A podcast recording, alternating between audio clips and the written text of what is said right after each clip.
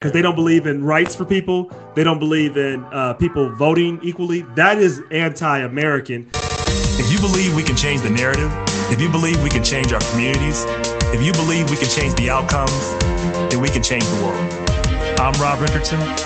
Welcome to Disruption Now. Uh, welcome to Disruption Now. We haven't we haven't done live in a long time. So anyway, panel, it's good to have you all back here. My man James Tunde.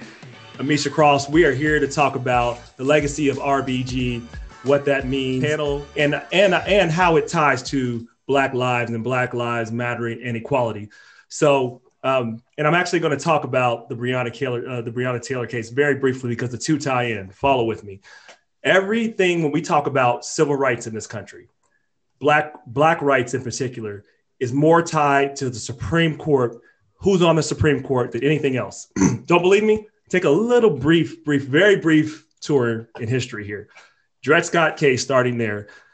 During slavery, Dred Scott sues, as you may know, for his right to uh, for freedom because he was living in a free state for about four years, and he said because of that, laws of that state should apply. And he went to the Supreme Court, and you could probably guess how this is going to end. They said, nah, Negro." They didn't probably say Negro, but that's neither here nor there. You don't have those rights. You're not a citizen doesn't apply to you. Sorry, end of discussion. Fast forward about 40 years, 40 plus years, we've had a civil war. Lincoln is there. The Republican Party is founded on giving equality and getting away and getting rid of slavery. Very different now, but that's neither here nor there. I digress. That's how it was founded then. And then they were in largely in power and they passed the 13 in order to overturn Dred Scott, that case I talked about earlier they passed, they made sure that we were citizens, theoretically. They passed the constitutional, three constitutional amendments, the 13th Amendment, the 14th Amendment, the 15th Amendment, giving us the getting rid of slavery, making us citizens, giving us the right to vote. Seemingly, right? Seems like that's pretty clear. Now, just think about what it takes to get a constitutional amendment. Two thirds of the House and the Senate have to pass it. Two thirds. That's nearly everybody. We can't get two thirds of them now to even agree the sky is blue. Like you can't get them to agree on anything. Rob, that's, that's, because the sky is orange in certain parts of the country, right? Okay. Point. Thank you very much.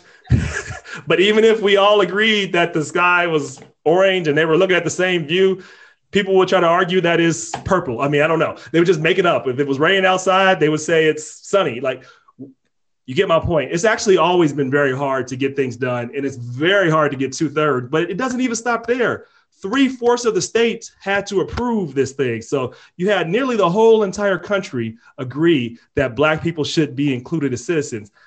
But the Supreme Court said, once again, hold up, nope, nope, nope. That's not how we interpret those amendments. We don't interpret them that way. Therefore, you can be separate but equal and essentially erased all those gains despite being constitutional amendments, despite having control of all the states. The Supreme Court the Supreme Court of the United States took away the rights of African Americans and they lived under the terror of domestic terrorism, of Jim Crow. That's what led to all the things like the Black Massacre of Wall Street and all those things that happened over and over and over again because we still had no functional rights because the Supreme Court essentially yanked it away. Okay, people might say that's a long time ago, but hold on. The war on drugs and the and the rights that were taken away from mostly black people you're supposed to have a right against uh, rights against unreasonable search and seizures. This thing called the Fourth Amendment, one of the original amendments to the Constitution. Somehow, when it applies to Black people, it just doesn't apply anymore. And so, starting in a case called Terry v. Ohio, that started stop and frisk, which I know every Black person in America understands stop and frisk. Fast forward to the Breonna Taylor case, people now are, are, are outraged that none of the officers were directly charged in this case, and everyone's blaming lots of people. They're blaming the attorney general. They're blaming the system in in uh, in uh, Louisiana. And I'm not saying those don't play a role, but they are a part of a larger system that's in place. And the biggest role is the Supreme Court of the United States. And when people think about these things, like that's not that's that's usually not in the general part of the conversation. And for I can tell you those on the right, it's been a they've been strategic about it. Like Amisha, I'm gonna start with you because I want to have this conversation. The right how they think about judges, they've got it down to a science. They start recruiting you in law school to make sure that you go to the Federalist Society so they know your views, so they know what they're going to be.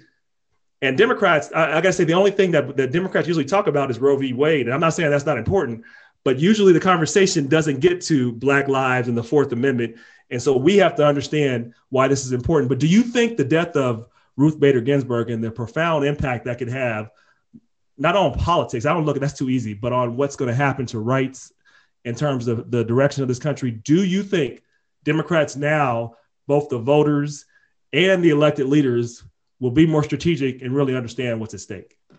No. Quick answer is no. I think that what we've seen is a marketplace of ideas where there are Democrats who now, at least in the interim, prior to the um, November 2020 elect- election. So show some level of concern because it got down to the wire and those four Republican senators that many Democrats were counting on to basically stop the vote for a Supreme Court justice who would um, now replace Ruth Bader Ginsburg. Those hopes are all but gone. I think that what we're seeing right now, um, in addition to an influx of major cash the Democratic Party, make it plain, um, $90 million, uh, the largest fundraising overhaul the Democratic Party has ever seen was given within 26 hours of RBG's death to not only uh, Joe Biden's campaign, but also Senate races and other, other down ballot races. So I do think that there are people who fully acknowledge and understand the role of her passing and what that means for, for you know, a lot of the progressive policies and the progressive laws that we've seen put in place. But I don't think that writ large, Democrats fully understand the role of the courts. And I say that because time and time again, we've seen strategy after strategy from Republicans, not only at the federal level, but also at the state and local level when it comes to advancing judges and making sure that their their electorate understands the importance of judges to maintaining a stronghold on certain elements of society be it whether that is what we've seen at the state level the reason why a lot of women's reproductive rights have been taken away isn't because of Roe v. Wade. That's still standing policy at the national level. And we saw that, you know, the Supreme Court still holds that. But at the state level, we saw over 450 bills passed within the past six years specifically aimed and targeted at stripping Roe v. Wade apart at the state level. And a lot of those bills were passed and um, and actually, you know, substantially pushed and strongly supported by judges um, at that level. So I think that when you're talking about the Supreme Court, not only at the federal level, but also the Supreme Court of various states, the uh, the understanding from Republicans is that you want to get people in office who are going to be able to pick these judges who will help push the agenda that supports the Republican Party and what Republican voters support and stand on. Democrats don't necessarily have that same strategic ideology when it comes to judges. Historically speaking, the appointments of judges have not moved Democrats. Democrats don't vote on it, and it's actually hard for Democrats to fundraise on it. This will be with RBG the first time in our nation's history where Democrats have actually been attentive to um, these these judge appointments. Now, only time will tell if this actually lasts. But I think that because of RBG's standing in America, because of um, her progress, not only in terms of women's rights, which everybody touches on, but also in terms of civil rights and in terms of LGBT rights, in terms of the rights of teachers and the rights of um, people in the workplace and workers' compensation and healthcare. She had a, a bed of, of policy and ideas that basically spanned multiple generations, but also she was a progressive before being a progressive was cool. And she yep. gets a lot of kudos for her work within the women's rights movement, but she did a lot outside of that. So I'm glad that you pointed to some of the civil rights um, wins of the Supreme Court, but we also have to bring those up to modern day. And without yeah. her casting some very important, um, some very important judgments on those things, we would not be where we are right now. And I think that all of that is up in the air. And Democrats, to be honest, um, there are a lot of Democrats who are effectively upset at not only her passing, but also the acknowledgement that President Trump is more than likely going to get somebody in to fill that seat before the end of the year, be it whether it's before the election or in the lame duck section session. And that is perfectly constitutional. And that that does change the shape of the courts, which would leave Democrats only a couple of options, either expanding the court itself, meaning adding more seats, another thing that's perfectly constitutional, and what has been talked about among many, um, adding Puerto Rico and DC as states yeah. James, what do you think? Do you think Democrats understand like at this moment, like finally, I kind of related to a story. I'll be very quick on this. So my my sister, as many of you know, passed away, but she helped me uh, not be afraid. And uh, the first fight I ever had was against this bully, and he just kept pushing me and pushing me and pushing me and pushing me. Finally, one day, you know, I well, my, my sister actually pushed me to do it, but anyway, I, I did I, I did end up getting into a fight with him, and I won the fight and I and he backed down from that point. Do you think Democrats finally understand? They they try to have this. They they think like pointing out hypocrisy of what Republicans have done is going to work. These people don't care. Do you think they finally understand they're going to have to respond in kind in order to actually get things accomplished, or do you think we're still going to be here in status quo state. What do you think? No, no, they. I don't think they have any idea. Um, the Republicans and the Republican tactics haven't changed. Um, They've been consistent. Yeah, when when Mitch McConnell snatched Merrick Garland away from Obama, it was clear at that point what was going on. Um, the, the none of this, none of what has happened is not foreseeable. Um, when Kennedy steps down so that Kavanaugh can get in, I mean, get in, that is being strategic. That is understanding that, hey, you know, there's uncertainty in the future. So let's figure out how we can, this is important to us. The, the, the concern I have, and I don't think this is Democrats and Republicans, I think this is Republicans and versus Americans, is that Republicans want what they want more than everybody else wants what they say that they want because Republicans are just willing to lay more on the line and go after it more. And that's not to say I'm I'm admiring that because I think that involves breaking the rules uh, and doing things that you shouldn't be doing, um, but in breaking the spirit the spirit and the letter of the rules. So I'm not val trying to trying to valorize that, but at the same time, Democrats have to know what they're up against. Uh, well, let me say that the Democrats should recognize what they're up against because it hasn't changed. The same tactics have been going on. And yet they've still, like Joe Biden is out here right now talking like he's going to bring all these Republicans back to the table and things are going to just be just like 1983 when he gets elected. So I see that and I'm saying, well, no, like the Republicans have demonstrated that they're going to act in bad faith when it comes to this stuff. That doesn't necessarily mean that you have to act in bad faith, but that means that you have to prepare and you have to approach them in a way that no, they're not going to do just because they say that you should do something doesn't mean that they're going to do that themselves. And you can still go against somebody like that without blowing up the whole system. But you have to recognize, you have to admit to yourself that, hey, they are not going to approach this with a level of honor and a level of, of decency that I would do it. So therefore, I have to I have to deal with them in the way that they act, not in the way that I want to act. Yeah, I, I agree with that. Tunde, you know, what is your thoughts here? The fact that when you look at this, to get to Jane's point, could it be that if first of all, Joe Biden and Senate Democrats have to win. That's one thing because if they lose, this is a mute argument, like whatever. But like if they win and they don't actually do something impactful, can that actually break democracy? Because people will just lose faith in them, and then we just go into we go into a state where you know nothing really, not only nothing changes, but we have these significant rollback, and you have people that invest in by invest I mean vote for Democrats to see some change, and all they get is the same thing because we're going to have because there's there's no there's nothing substantive done. So my question is two is twofold. One, will this be the last stand for moderates in the in the Democratic Party if they don't do something significantly to show that we're trying to move the ball forward in terms of equality and rights? And then two, what has to be done? What should be the strategy from your point of view in terms of in terms of where we go from here? Obviously, it's a really big turning point in American history? Yeah, no, great questions. Um, I generally agree with with with Amisha and James's uh, sentiments coming into you know my my turn to talk here. Um, I'm not sure with regards to the question about the moderate Democrats versus you know if this is the last stand. I think there's a part of that that actually is true, only if we compare you know the Democratic Party as maybe a lagging example to the Republican Party, where Republican based voters got upset at the moderates and the kind of establishment in the Republican Party, let's say during the Bush administration, was like the last straw. And then that led to the Tea Party, which led to a purge of pretty much all moderate Republicans from national Congress and Senate. Uh, maybe there's a few left in the Senate. But that has then led to a polarizing environment because you have more um, fringe and further right people in office that don't want to compromise and don't have moderation in their mind. And they're winning. And they're, yeah, and they're winning. They're winning. Well, then that they were that put there back, not to compromise. Well, that, right. that goes back to James's point. So then it creates the environment where it's just the ends justify the means, and you get rid of what might have been norms because he makes a good point in this in in um, making a distinction between breaking rules and just breaking norms because there are there is a difference.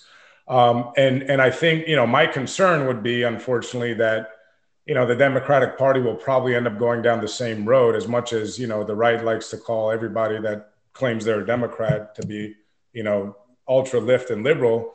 The re- reality is people like Joe Biden and Kamala Harris are actually moderate yeah, Democrats. They they're not AOC. They're not Bernie Sanders. So you know, I do feel that there is a risk that if the moderates don't prove themselves in this election, and then thereafter. To your point, yeah, that's that, that's really my point. Like we yeah, don't have to think- do everything they say, that- but they got to do something. yeah, I think that by let's say the midterm of 2022 or the you know the next big election of 2024, you could see a, a version of the Tea Party on the left that's serious. Not what the Fox News and the right tells us is left wing fringe, but like a re- real version of that coming home to roost. So that's that. And then the second um, part of your question is, you know, I don't know where it goes from here. I think one of the things sometimes I think we, you know, the Supreme Court's a big deal, but then I think Supreme Court justices throughout history have surprised everyone. You know, people on the on the right were surprised when John Roberts sided with the Affordable Care Act. Um, you know, and there's other examples like that. So my concern coming into this, I think Amish is right. I think it's over for the Supreme Court. You were such an optimist though about the Supreme, the Supreme Court, but but you're but you are right. But what I'm saying is whether they are able to do it before the election or not, they still have till end, late January, even if Biden wins, they've got Yeah. the Senate and Trump as president. They're gonna get their picking. And my The only people concern- that wouldn't do it is maybe Democrats wouldn't do it, but Yeah, Republicans well, are going to do it. not Republicans No, are going to get their pick. Democrats would do it yeah, too. but, but my only concern is that It's never been done. Well, let me just say this: it's never been done this close to election ever in history. So, like, Well, but- but that doesn't matter because it's not I- illegal. I'm not right? disagreeing. Not- I'm just- that's- I'm that's just what making a saying. point. I'm tired of watching Democrats rerun all these Republican talking points from 2016. And Yeah, it, because- it doesn't matter because constitutionally there is nothing wrong with doing this. So repeat, Correct. No, it's it's the time frame doesn't matter because there is no time frame limitation within the Constitution itself. This is perfectly legal. If the ball is in your court and you have the Senate, one of the reasons that Obama, yes, I, I wish Merrick Garland had have at least been called up for a vote. But even if he had have been called up for an, for a vote, Democrats did not have the Senate, and Merrick Garland still would have been shut down. The belief that that. Democrats had at no, the we don't know that. You don't know the that. belief that Democrats had at the time was that you know Hillary Clinton was going to get in in that next in that next cycle, Which and was more of the problem too, I think. But go And they- ahead. That's that's strategy based on hope again. Like it doesn't work. You can't, your strategy can't be. I hope this works out. And so, Yeah. no, I mean, I, I think that one, I, I, I got to give Tunde a hat tip because he's pointed out previously that the issue actually, the Democratic politicians, yes, they have an issue as far as being assertive and aggressive enough, but also the Democratic and, and Americans in general. And this is Tunde's point, but I wanted to make sure it, it gets made because it's such a good point that they don't give their elected officials cover once they elect them in office. They sit back and say, oh, all right, with Obama, his first two years, they said, "Eh, we put you in office. All right, now go solve all the problems.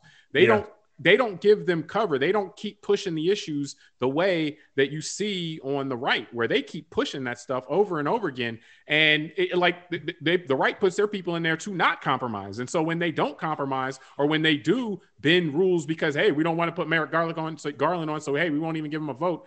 Their people cover them for that. They're like, yep, yep, we're good with it because we don't want Mark, Merrick Garland in there. So Part of this has to it, it- this is a government of the people by the people and for the people. And if the people don't want it enough they're going to lose it. And that's what i think Yeah. you see is that people just don't want this enough on a day-to-day basis or on an election to election basis. Why do we have to work so hard to get people to, to, to, to come out to vote? It's like yo clearly this isn't that important to you except you just want to get on twitter and complain about it well, if it's important to you, then show up and vote. And they're going to try to stop you from voting. You know how you can do that? You show up and vote, enough people will get through, and then they won't be able to keep doing that because they're going to be out of office.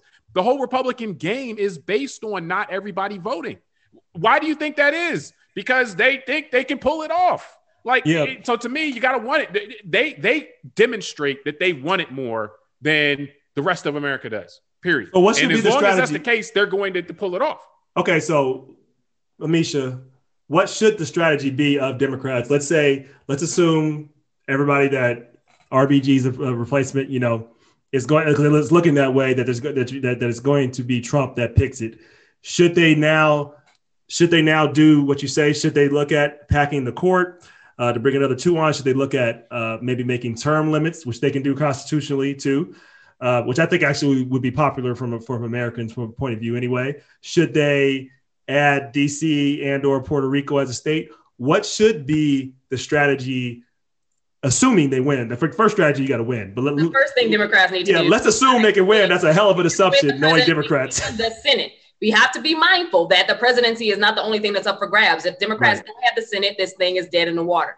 With that, I think that they should have all strategies on the table. Previously, and um, he said it repeatedly, Joe Biden has been against um, uh, expanding the court. He's been against expanding the court because under his belief system, should Democrats pull this as somewhat of a nuclear option, who's to stop Republicans when this thing tilts back the Democratic way from also expanding? And what's to stop the court from having 20, 30, 40 people on it when either side gets frustrated because it's tilting in one direction. There is an argument to be made for that. But there's also an argument to be made for being weak when it looks like Republicans are willing to go in and do everything and Democrats are always extremely cautious. That's my hold argument. on, Amisha, right Amisha, now. Amisha, hold on, hold on, hold on. There's no argument to be made from that. What's to stop the Republicans from doing it? Well, what you're doing now isn't stopping the Republicans from doing anything anyway. like, there's nothing to be said about it. Now, will, would more people support term limits? Who knows? Term limits could be a good idea, but I think that he has to do if, if let's say Biden gets in and we get a, a, um, a Democratic Senate, they're going to have to mitigate this Trump pick because there is no way in hell he's not going to put somebody in um, before you know whomever gets this next election cycle. And even if he gets reelected again he's definitely going to make sure that somebody is appointed before he would assume office a second time should he be reelected. I think that it's this places puerto rico and dc in terms of their statehood in a very interesting position. As all of you know puerto rico and dc have been fighting for statehood statehood for decades now even at times when there was a democratic led presidency and um, senate and they never saw those arguments get the light of day. I think that it's very interesting on many points that now this is the move. Um, but I think that you know Republicans would fight it tooth and nail. Again, this is largely of course it'll, it'll be, they'll lose power. This is largely dependent on Democrats winning the Senate. If we're paying attention to the Senate races right now, there are several very tight ones, and there are ones that we saw some of that RBG fundraise post RBG fundraising money go to that honestly shouldn't have gotten it because they don't stand a snowball chance in hell of electing a Democratic senator. But I do think that we need to be very, very strategic about turnout for this vote. We need to make sure that people are not getting frustrated, getting frustrated beyond belief and staying home. Because the biggest issue with this election cycle, and I think this goes back to somewhat of what James said a moment ago, is that there's people who just have lost faith in the system completely. There are people who feel very um, very put down, very um, very disinterested in what's going on, especially after they saw RBG passing and feel like the writing is on the wall. And there are people who honestly believe that Trump is going to win again and that Biden is not, you know, stepping up with as hard of a message as he should when we're watching, you know, what's going on in the country right now. And I think that all of those things put together makes it very difficult to predict what turnout is going to look like. Let's set aside the um, the impediments to to voting that we know are going to happen. We're watching the shifts with with the USPS system. We're watching what's going to happen with the with the polling places being shut down in various areas, with polling machines not working, with lines as long as hell. If people can stand in line for the PS5, if people can stand in line for Michael Jordan shoes and everything else, hell, they can stand in line for this. Or Popeye's chicken, that sandwich that you love. You have to be, you have to invest in it. And it is like if you want it, if you want it. Everything that we hold near and dear, housing is on the ballot. Um, you know, LGBT rights are on the ballot. Civil rights are on the ballot. If you are not getting out and making sure that your voice is heard this election cycle, you don't have a, I know people say this every election, you don't have a reason to complain. But no, there are some serious repercussions to people not getting out and voting this election cycle. And the Republicans are literally working day in and day out to make sure that they dismantle every bit of progress we've made. Yeah, and the hope and, and the hope strategy, the hope that uh, you know that he that we pick that Trump picks somebody that may be fair is a, is not a strategy, as James said. That's a it's a silly strategy because it's more likely that he will pick somebody that does that that agrees with stop and frisk that does not want to get rid of the status quo. So well, we, we have to know who his top two picks are. He has yeah. Judge Lagoa out of Florida because he wants to win Florida, and then he has um, Amy Coney Barrett, who is Midwest, but she's also someone who tilts extremely far right. She's not only you know had known for some of her racist litigation, but also she's somebody who does not stand for any types of police reforms. She has pushed anti-LGBT policies, and she stood before courts, and she was against that. Um, she's somebody who we all know is extreme right, extreme and, and, you know even right of President Trump and the Trump administration right now. So no, he's not looking to have a moderation on this court at all. He's not looking to even have a John Roberts. He's only looking at judges who take extreme stances, right. and that should be frightening to everyone. It should be, and and, and the loss. Of, real quick, hold on, hold on, hold on real quick. Right. The loss of RGB. It, the biggest thing is it, it, right now she was able to influence the court that was already right leaning to come to the middle and she was able to talk to them and, and, and relate to people in a way and and having that and having her gone, like the other two, there's no disrespect to them, and maybe they'll evolve into the position.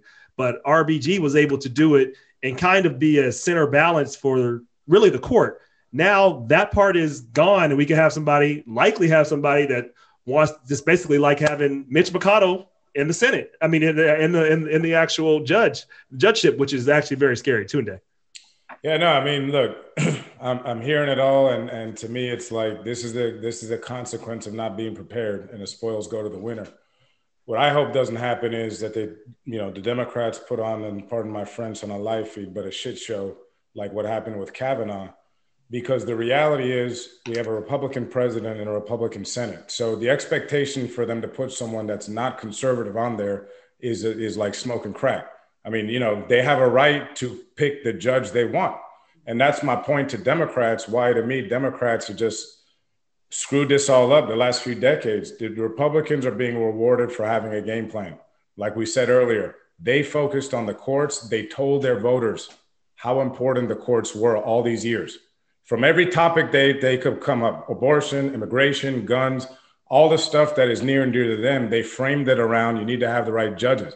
Remember during the Bush administration, they called Anthony Kennedy an activist judge. I remember Tom DeLay did that when he was Speaker of the House because he went against something that DeLay wanted.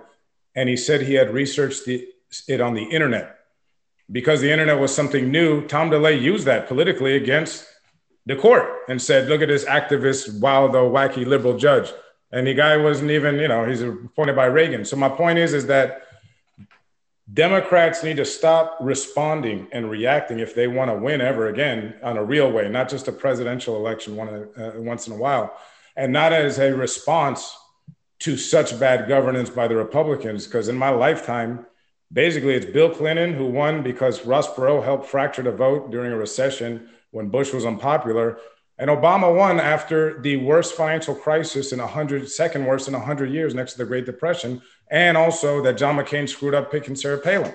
And that, so, and that Obama is this phenomenal candidate. And, and, and both Obama things, yeah. and Clinton, as as kind of just politicians, are they walk on water. I mean, they're very they're like Reagan, very skilled at communicating. Correct. So Democrats have not been able to get over the hump with just a regular kind of candidate given a regular Democratic message.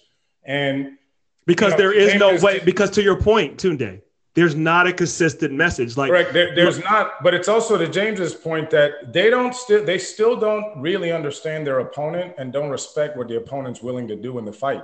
Exactly. And they're coming to a knife fight, a gun fight with a knife, in a sense, or whatever yeah. the way you they're coming to a gun fight with a bouquet of flowers. Yeah, he was bringing a weapon. Like, yeah, it's just. No, that, and that's my point, James. Because and that's my concern is that they're going to go into the Supreme Court fight like they did with Kavanaugh. And, and it's not going to be worth it. It's not yeah, make, make it a shit show. have the voices. You don't have the people. Exactly. And in the end, to me, Kavanaugh was like a regular Republican judge. He wasn't like a psycho right wing, you know, bigot type. And they almost, if they were to succeed in derailing him, my thought was, well, Trump's just going to appoint the most right wing person ever just to stick it in their eye, and they'll win that one. So I'm not saying Democrats shouldn't put up some sort of fight that oh, they, oh, they whatever, but it has to be strategy. But that's what I mean. Like they got to accept that okay, this one's over. We screwed up this journey so far, and whether Biden wins or not, like we just said, Trump's got till the end of January with a Republican center. He's going to get his pick. Yeah, I mean, I, I would still like, I would, I would still make it difficult, like, because Republicans would do that too. There is no way to make it difficult. You mean just argue to argue? Yes, we're gonna. No, that's what I mean. The only way to make it difficult risks you getting more egg on your face. Well, exactly. I would say this. Let me, let me say this really quick. And it could backfire for you electorally because correct. I agree. All you're going to do is turn out the Republican base. Correct. They're just just focus I, on motivating think, your base. Well, I agree with that. Let me go to that point, and I think one democrats should should you can make a commercial based on what i just said. Like i don't think a lot of people understand that supreme court can take away your rights. And like people understand that but then joe biden are uh, running they have to say this is what we're going to do. They should because you know what? If republicans actually believe they don't believe that they're going to do these things. If they believe that they would add puerto rico dc and pack the courts republicans would think twice about doing this because they're saying well maybe do we want to actually do that? They don't believe Democrats well, have the guts to do that. Republicans just don't think that they're they don't think that um, Biden yeah. is actually going to take the White yeah, House. That's what I'm trying to say. Republicans, yeah, yo, Republicans shoot this, first. This, this, this whoever they're Remember, to bring out their folks. It, it, it's very psych- oh, sorry.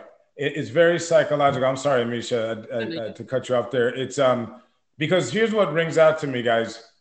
Sarah Palin said something that I was naive to at the time, but in the last 12 years, I've come to really understand what she meant watching the progression of our national politics. She said, when okay, Obama got elected, we got to take our country back. Oh, okay. That, that's, but think about what she said. There's a certain part of this country that will fight to hold on to whatever they perceive as their country. Then there's a lot of the rest of us who have accepted the fact that that almost like we're renting space here from them. That's the psychology here. We're not fighting like we want this shit. The people in DC and Puerto Rico, what you need to do is not to scare Republicans, you need to motivate those voters to say, I need 100% participation from DC and Puerto Rico so that when I win, I turn you into a state. And, and that's the problem with Democrats, to your point. They'd be doing it thinking about how they can game Republicans. Republicans correct, don't care about correct, Democrats. Correct. correct Republicans correct. only care about Democrats to run over them. Period. Yeah. The ones that they think are and there's no, there's no like, there's no love going to be shared, and this whole kumbaya that Biden's talking about. And I'm not, and I'm not a kind of guy that wants to advocate conflict. I'd like to have both sides wanting to compromise and each one come away from the table not 100% happy because they all had to give up something. I'm just saying that the opponent of the Democrats does not behave that way. But they're the opponent. I want to make this clear of James' point. They're the opponent of democracy right now because yeah. they don't believe in rights for people. They don't believe in uh, people voting equally. That is anti-American. That's what that is. So yeah. this, the, this reason well, why I don't like framing me, this all Democrat Republican. I want to get in one of these strategy points. Um, I do think the, the, all of the options, you know, should definitely be on the table. Um, Amisha did a good job of running through, but one she didn't say, which I think should be the number one priority if the Democrats are able to to win some elections, and that is to get rid of the filibuster. Your point well, yeah. is well taken. Yeah, your point is well taken as far as that the Republican Party is very anti-democratic, very authoritarian right now. Um, that's object. If you measure that objectively, like I was uh, looking at something with Tunde the other day, where they're measuring this based on center right parties around the world, and the Republican is a very, or the Republican Party is most similar to like the the the, the authoritarian party in Turkey right now.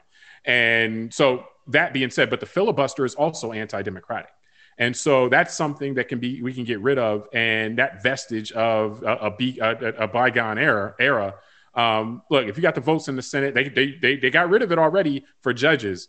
Um, they need to get rid of it for everything else because we can't have 40 judges representing 30 something percent of the people in the country, or not judges, 40 senators representing 30 something percent of the people in the country because the Senate is already a, a, an institution that does not equally represent all Americans. Um, this, the, the, people in Wyoming have just as many senators as the people in California. Well, if you let 40 senators shut everything down, then you can't get anything done. So the first thing they have to do is get rid of the filibuster and not thinking about what the Republicans will do if they do it. Like everything the Democrats do can't be about, oh, well, we would do this and the Republicans will do something. Like, no, no, no. You have to get rid of the filibuster because it's anti democratic and then you can go from there and try to make moves and make things happen with the support of your people, with the support of the people who want you to make things better economically, make, make things more fair economically, or who want you to make sure that everyone is guaranteed equal rights. There are people, they're, they're called Americans, who want that stuff. And there are people who are fighting against that stuff, and they're called Republicans. And so, if you want to make that stuff happen, then you you set up things as democratically as you can, and then you go ahead and make it happen. Oh, I completely agree. I mean, before any of this can happen, before DC can happen, before Puerto Rico can happen, before you can do anything with the courts, the filibuster has to go. And that's going to be the first test because there are going to be some some some Democrats that say, "Well, we want to be reasonable. Do we want to do the nuclear option?" There is. Listen, you have nothing left. There is nothing left. There is nothing else to do. Don't so, that Mitch McConnell will go down in history, whether people like it or not, as one of the most effective majority leaders this nation has ever yeah, seen. The most um, powerful man in the world right now. The bills, but he also became the most powerful under the president, under this crazed ass president himself. Like Mitch McConnell's level of power and the power, you know, drive and focus he has utilized during his time um, it is one that is not comparable to anything that we've seen in this country before. And I think that that's something that people have to be mindful of Again, this and this, and he's not going to lose his Senate race, by the way. So we, we just have to be very strategic. Democrats have to be very strategic because that's something that Republicans have always been. They're in this for the long game. They are in this to make sure that they are mounting and building those assaults at the state level. Um, and then now they've also mounted and built, it, built several at the federal level and they will soon have the Supreme Court. So for you know Biden and anybody who thinks like Biden on this, and I think that this is where the the, the moderate piece sometimes can can hurt you more than anything else. Um, he's going to have to do things that he wouldn't normally have to do because we're in an era that we're not normally in. So I think that this is going to be one of those points where Democrats are going to have to flex muscle because Republicans Absolutely. aren't going to stop. And if you yes. don't, then they're just going to keep beating your head. Listen to me, Democrats. Everything in moderation, even moderation you can't be moderate in every fucking thing. Some things you have to fight for. Because you know what? I'm, I'm gonna I'm gonna quote Robert Greene, which we had a great episode with him before. Look back on the show. 48 laws of power. Everybody respects the bold. Nobody respects the weak. Nobody. Your own voters won't respect you that are voting for you. So this is the time we have to move. And if we don't, like, first of all, we have to win. And then when we win, we have to do something.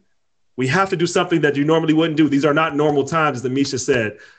And the country is depending on you. This is not just like about Democrats, Republicans. This is about the advancement of rights, where we're going to be as a country. And we have to change because this is not working. Like I, I, saw Obama came out and said, well, we should wait till after the election to do this, just like they did with me. As if these people care about your opinion. They don't, they do not care. They don't care. I wish they don't care they didn't care when he was president. it's funny because I was talking to James earlier on the phone, just having a random conversation, and and that's what I we were talking about. I said it. I go, just watching, like you know, we're on September 23rd. If this is you know seen in the future of, of 2020, and I said, you know, just looking at the last weekend in the optics of Trump is being bold and he doesn't give a shit. He's doing these rallies and I said, I turn on MSNBC and all they do is bitch about the fact no one was wearing masks. And I go, you guys didn't learn anything from 2016. You're, you're setting yourself up to lose because it's, it's sad, but it's true about what Robert Greene said. There's something um, in the lizard brain, you know, in our deep psychology and our, just our emotional state that boldness, you kind of respect it and weakness, you don't, period. And even the optics of, Joe Biden giving kind of speeches in an empty hall and with a mask on and all that versus Trump with his, you know, thousands of people in his crowd and he doesn't give a fuck about a mask. Sorry, pardon my French.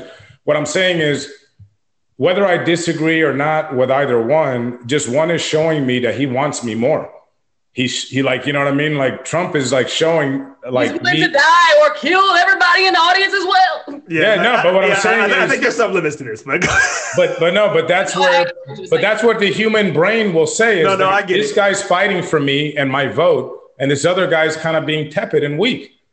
And which one is is the average voter who's not all into this stuff like we are, that doesn't know every little fact and detail, and they just kind of show up once in a while to the news and other times they're working, taking care of their family. They're gonna they're gonna go with the guy that looks like he's bold and cares and, and is just punching through walls, so, not the guy who kind of looks like he's half stepping. Is this hypothetical person someone that's in America though? Like everybody's pretty much made up their mind at this uh, point. Like Trump's not over here winning new people right now. He's not even trying to. He's trying to. No, but I think what he's doing people. is what. No, but here's what I see, and I know my personal life is anecdotal. It doesn't represent 300 million people, but what I saw was people that I know were that were supportive of him up until kind of the mix between COVID and the kind of George Floyd stuff. They were really on the fence. They were starting to say they were never that, on the fence. well, well, at least they. Let me, let me just tell you, they were.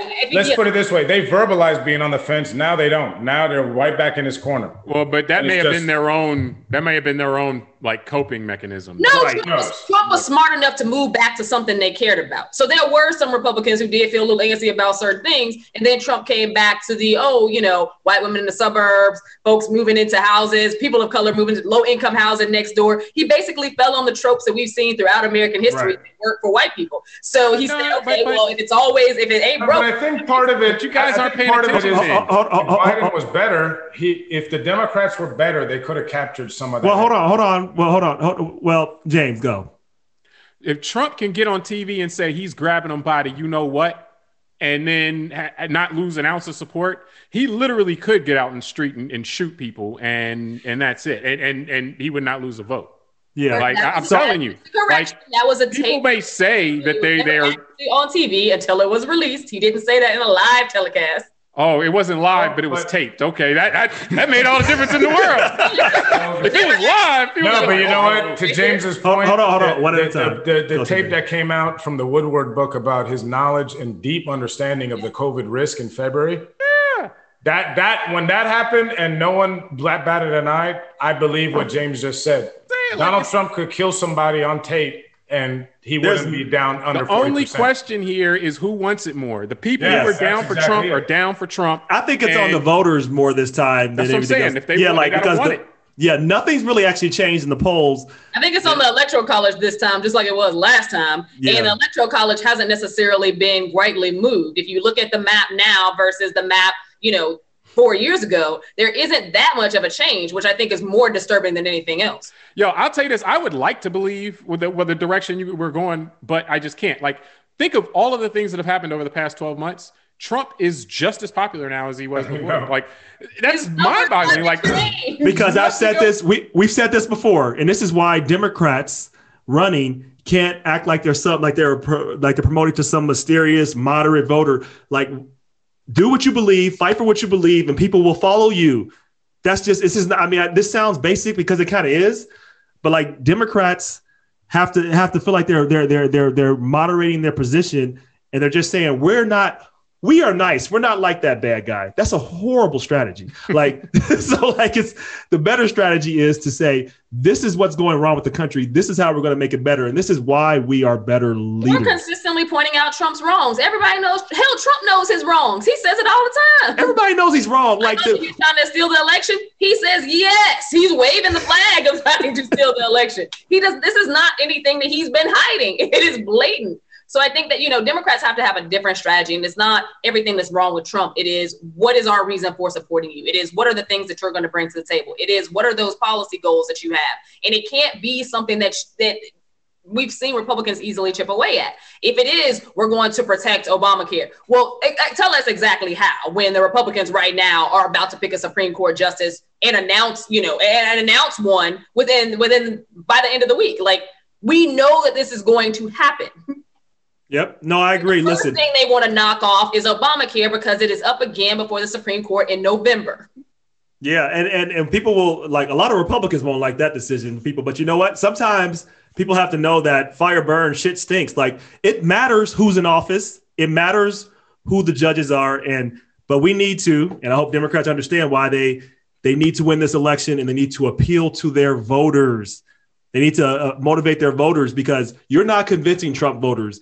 If Jesus Christ came back today and was running, he would lose Trump. If Muhammad ran, Gandhi, I don't care who you pick. Trump voters are not moving. I want Democrats to really understand this. Everybody running, do not think you can convince a Trump voter. You cannot. It is a flawed strategy. It is a stupid strategy. It is a losing strategy. Do not do it. Please listen to the sound of my voice if any of you listen to this. You probably don't, but I'm just giving my advice. That's really, hey, last word on anybody. I think we've covered it pretty well about the strategy with uh, uh, with uh, RBG, what's going on, and the legacy. She's leads. It's a it's a big hole that's being that's being left, and I hope people understand. And this can be a turning point for us because sometimes people have to go through a little bit of pain in order to make progress. I wish we didn't have to do that, but I don't know. It seemed like that's the case. But that's the last word. Anybody else? Last word? Yeah, I'd just like to say, um, you know, I, I, I thought that one of the things that was lost in this was in in the entire country's reaction following the passing um, of RBG was just that we didn't get a chance to really to mourn and to to really appreciate. I thought um, what she meant and who she was, and I thought that was kind of a missed opportunity. Everything jumped straight to. I mean, and I get it; it's very juicy to jump straight to the, the, the Supreme Court and the implications and, and so forth. And there's a lot of things up in the air right now that everybody cares a lot about. But RBG was, you know, was a remarkable woman and you know a great American.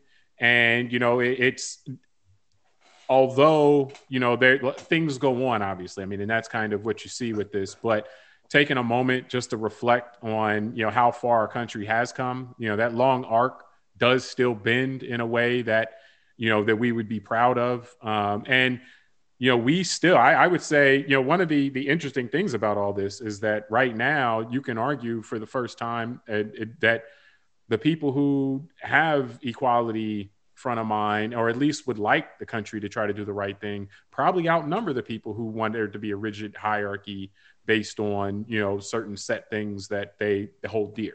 Um, we probably outnumber them. So you know, and that that's but that's not doesn't mean that the people who want to oppress, the people who want to to make the playing field unequal, um, we're going to give up. That means they're going to work harder. Um, but even with all that, that fight will still be there tomorrow.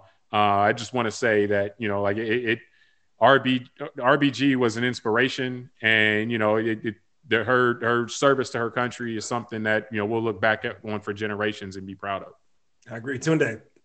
I mean, that's that's a great follow. Uh, you know, I don't have much to follow up on there. What I do want to say is, as James made that statement about, you know, people that want equality most likely are the majority of this country um, at this point um, of all races uh, put it together. Um, but I want to remind the audience too that this is why this stuff is important. You know, South African apartheid existed for decades, and a lot of people lived very difficult lives under that. And the Afrikaans, the white South Africans, never numbered more than about 10% of the population. Correct. So you don't need to have, just because you got all these numbers, doesn't mean that, you know, you know, a minority can't take control if they are the ones actually putting in the work. And I think that's what we're talking about today is that, you know, to, to your point earlier about, you know, my comments about Obama, you know, everyone was excited when he got in, but no one matched that Tea Party of the energy from about 2010 to 2016. And it's reflected now. So, you know, I think a lot of people that support um, democratic ideas, uh, meaning the Democratic Party ideas, need to also look in the mirror after this election and say, how are you going to stay engaged in between elections and in midterms and not just show up every four years when it's the big shiny object of a president? Yep. Amisha. Um, I think that James kind of took it away earlier, but I would I would add that this is an election that is I, I don't want to say it's an existential threat. I think that people have said that far far and wide way too much. But this is an election that for me specifically goes beyond partisanship if you're somebody who cares about women's rights, if you're somebody who cares about uh, healthcare, if you're somebody who cares about civil rights, if you're somebody who just cares about us following the order of the law and having our Constitution actually be lived and breathed by our elected leaders, then this is an election where there is not two choices this is an election where we must get rid of Donald Trump, but it's also an election where the Senate is going to really matter. Um, we know that the power of the Senate has gone up dramatically uh, versus the intent when it was when when it was created under the Constitution. But with that being said, that power that is vested in it is largely um, very, very helpful to have when the presidency is also in your court. What we're looking forward to this election cycle is that people will actually, you know, not just use their Twitter fingers, not just hashtag, but also get out and vote. Um, I'm seeing celebrity after celebrity. I just saw another football player today. This is his first time actually participating in an election at all. Dude has been alive for 34 years. Um, I, I don't think that he's an irregularity in America at all. What we need is for people, even if it is your first time, hell, this is a great first time to do it because this is an election that is literally going to change the course of America as we know it. We are currently watching America take an authoritarian slide. And it only takes so much before you fall fully away from democracy and into a world that is unrecognizable to people who grew up in this country. And I think that this is one of those elections where if you do not have your voice heard, if you do not step out front, if you do not fight and match the fight of the Republican Party right now, then it's going to be, we're going to be in a place where we'll never be able to come back from. Yeah, I mean, uh, you ended it well a great book on this is about why nations fail. It's, it's, it's it really goes to Amisha's point, and I think people should read it. And I want people who believe in not only democracy but that believe in capitalism walk with me. For capitalism to work properly, in order for it to actually have economic inclusion, we have to have an inclusive economy, which means that you can't have a centralized power that ignores the rule of law. Because guess what they happen to do? They take everybody's rights because there is no rule of law. So it's really interesting that you have a party right now that is supposed to believe in limited government that believes in unlimited power for the executive in the office that he can that they can violate any rules. It doesn't matter. Because here's why that should matter. Because at any point they can take away your rights. And so if you believe in innovation, if you want to see societies move forward, societies that are less inclusive are less prosperous. In a discussion across the board. And so America has done better because we've been more inclusive in our economics and we haven't been perfect, but we've been more inclusive. And the less inclusive we become, the less opportunities that will happen for everybody. So this election is not about Democrat or, or Republican, as Amisha said, as everybody's made clear. It's about the future direction of America and what it means to be an America, and an American, and what America is. Is that ideal going to continue, or are we going to be something else? We'll see you in November. Until then, I'll see you next time. I'm Rob Richardson. I'm James Keys. I'm Tunde Ogunlana. I'm Amisha Cross. We'll see you next time.